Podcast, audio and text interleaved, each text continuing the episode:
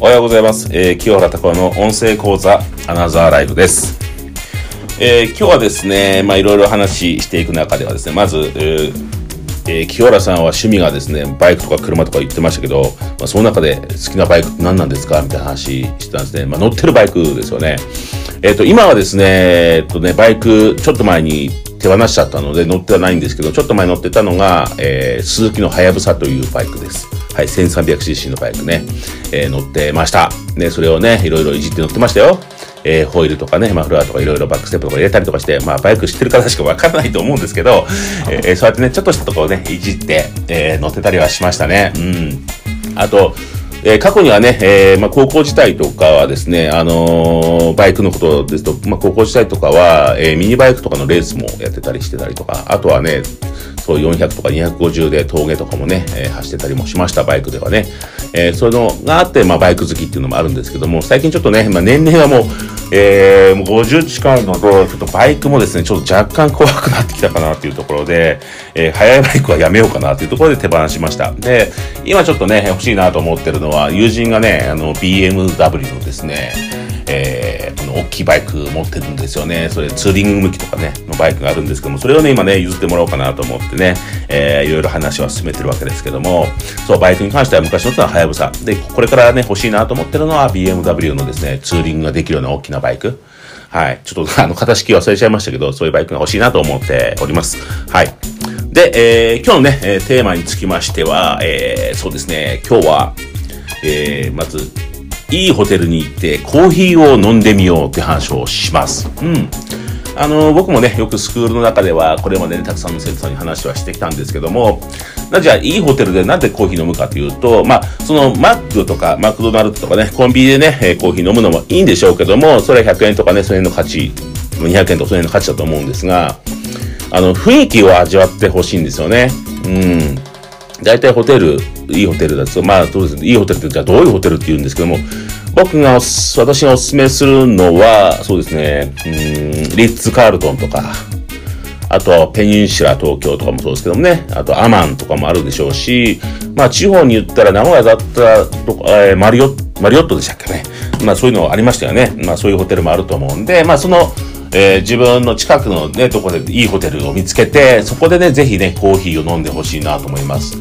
で、大体まあ、そうですね、安くて1300円とか、まあ1200、300円？で、上だと2000円ぐらいするとは思うんですけども、まあそこでね、あまあそういう、なんていうのかな、ケーキとかも食べながら3000、4000円払ったとしてもですね、その雰囲気をぜひね、それを食べながら、飲みながら味わってほしいんですね。コーヒーもね、お借りできますから、自由ですから、それを飲みながら、そのね、景色を見たり、その、なんていうそのラウンジの雰囲気をね、ぜひ味わってほしいかなと思います。それを味わう味わうことにやって、やっぱ空空間空間の、やっぱりいろんなね、えー、なんていうのかな、雰囲気が味わえると思うんですよ。この、ね、例えばスタバで飲むコーヒーと、このね、えー、リッツ・カールトンで飲むコーヒーのね、この、なんていうのかな、この違いっていうのがわかるんじゃないかなと思います。で、スタバもすごく美味しいですよ。美味しいんですけども、まあ、そこね、ザワザワした感じの雰囲気で飲むのと、やっぱりリッツ・カールトン行って、この落ち着いた感、ね、景色を見ながら、ね、その、いい、その音楽、音楽を聴きながら、このゆっくりと過ごす、ね、ゆっくりコーヒー飲んで、えーケーキを食べながらとかっていうのもすごくね、また違った空間なんですよね。だからその、そうす、何が良くなる、まあ何がいいかというと、自分の心が少しずつ豊かになると思います。豊かになります。うん。それで、やっぱり、今ね、自分の、この仕事のことを考えたりとか、そうですね、今のね、えー今の状況ですよね。今の仕事のこと、仕事のこともそう、家族のこともそう。えー、で、いろんなことを考えてですね、想像を膨らまして、こんな風になりたいなというのもいろいろね、湧き出てくると思うんで、そういうのにね、メモを取ったりとかしてね、いうのもいいと思うんで、ぜひですね、そういうとこ行ってみてですね、なんかね、行ってみたら感想欲しいなと思います。そうするとやっぱりいろんなね、うーん、まあ、やっぱり人生経験ですから、そういうとこ行っていただいて経験してね、えー、ね、どうだったかっていうね、コメントいただければいいなと思います。何かやっぱり自分のね、この、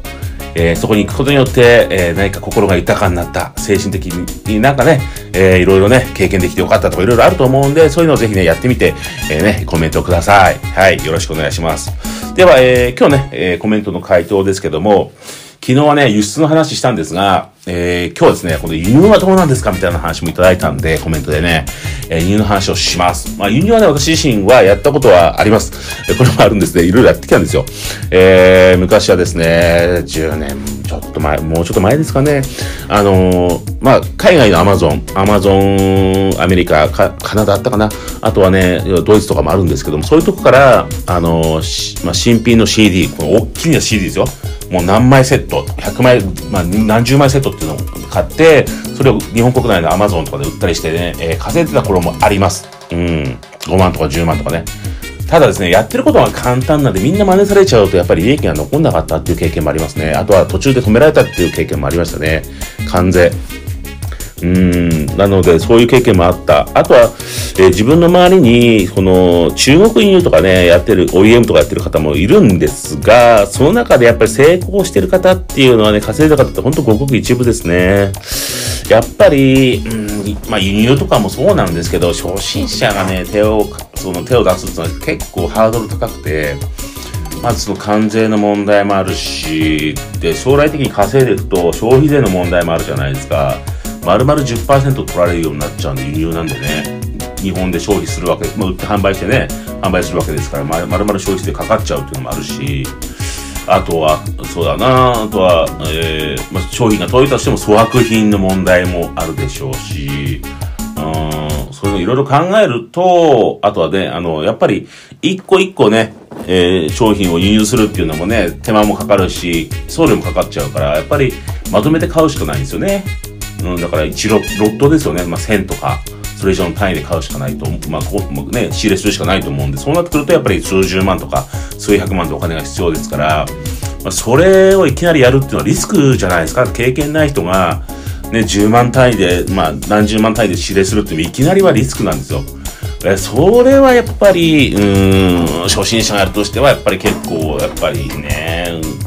なかなか難しいなっていうところではあります。うん、国内だとやっぱり1個からね、全然テストできるから、それやってて経験積みながら、まあ、まあ、ち、まあ、いろいろ経あの、なんていうかな、僕の中では、まあ、まずは100万円、100円稼ぎましょうって話をしてますから、えー、まあ、1万とか10万、100万稼ぐよりも、まず100円稼いで、それを経験積み上げる。スモールステップがいいんですよね。ちっちゃくテスト、トラン、あ、ちっちゃくトライアンド、あ、ちちっちゃくテストしていく。